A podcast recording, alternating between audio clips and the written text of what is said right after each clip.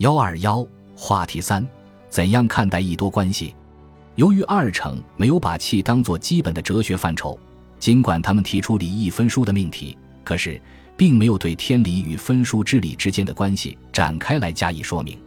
到朱熹这里，由于引入张载所重视的气范畴和周敦颐、邵雍所重视的太极范畴，才使正统理学的整体主义世界观在理论形态上更加完备。天理何以会分殊？这个问题在二程那里并没有得到解决，而在朱熹却得到了一种解释。按照朱熹的理气关系学说，天理必须借助气才能体现出来，而同其气结合在一起的理，有别于逻辑在先的天理，故而称其为分殊之理。换句话说，气意才是理义分殊的原因之所在。由于气意，使宇宙万物的多样性有了哲学依据。由于理同，使宇宙万物的同一性有了哲学依据。就宇宙万物来说，多样性与同一性是统一的，万物皆有所同，亦皆有所异，故而才可以说理一分殊。他举例说，万物皆有此理，理皆同出一源，但所居之位不同，则其理之用不一。如为君虚仁，为臣虚敬，为子虚孝，为父虚慈。物物各具此理，而物物各异其用。然莫非义理之流行也。又说，如意所污，只是一个道理，有听有堂；如草木，只是一个道理，有桃有李；如这众人，只是一个道理，有张三李四。李四不可为张三，张三不可为李四。礼一是从体的角度说的，分书是从用的角度说的。体用是统一的，体离不开用，用也离不开体，故说礼义分书。朱熹又把天理叫做太极，借助太极范畴对理义分殊展开来加以说明。自本而知末，则一理之实，而万物分之以为体，故万物之中各有一太极。按照朱熹的理解，太极就是天理的别称。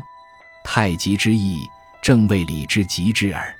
因此，理义分殊意可以表述为：人人有一太极，物物有一太极，或者表述为万个是一个。一个是万个，在这里，每种事物并非分有太极的某个部分，而是体现太极整体。他借用禅宗的表述方法说：“世事云，一月普现一切月，一切水月一月设。”这是那时事也窥见得这些道理。朱熹关于理义分殊的阐述，同华严宗一即一切，禅宗一法便含一切法的说法有相似之处，但不存在谁影响谁的问题。华严宗和禅宗的说法，实际上并不是印度佛教的说法，而是中国僧人运用中国天人合一的思路所取得的理论思维成果。朱熹所采取的哲学思路，也是天人合一的整体主义思路，因而同他们的说法相似，便毫不奇怪了。需要指出的是，虽然华严宗、禅宗以及朱熹都倡导一元论的本体论。但各自赋予一元本体以不同的意涵。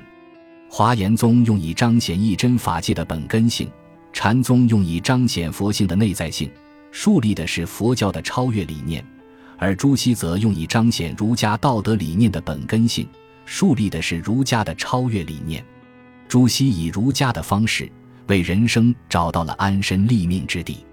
他指出，对于人来说，太极只是极好之善地道理。乃是人生价值的终极依据，因此为人之道就是效法太极，通过极物穷理、心性修养的途径向太极复归，进入与太极合而为一的人生最高境界。在这种境界中，人心听命于道心，极尽人欲，复尽天理，自觉地遵循三纲五常等行为准则。张载提出气义元论，说明了本体对于存在的本根性。但没有说明本体对于世界变化和人生实践的本根性。二程提出离本体论，说明了本体对于世界变化和人生实践的本根性，但没有说明本体对于存在的本根性。朱熹把这两种学说综合起来，提出理气相关的本体论学说，既说明了本体对于真实存在的本根性，也说明了本体对于运行规则和价值导向的本根性。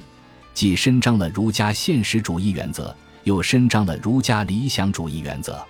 朱熹把理想和现实两个方面紧密结合在一起，勾勒出正统理学世界观和人生观的大模样。